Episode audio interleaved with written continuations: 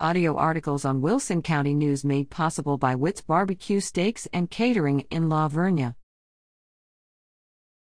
Corrections Gary Lane Lanford, 43, of Poth was indicted April 16 on charges of two counts of theft of property after allegedly stealing a barbecue pit from outside a grocery store in Floresville in February 2021. The indictment was not related to thefts in April 2015 and November 2016, as stated in indictments April 28, for which Lanford was previously indicted. Readers can alert the Wilson County News to any errors in news articles by emailing Kilby Smith at WCNOnline.com or by calling 830 216 4519.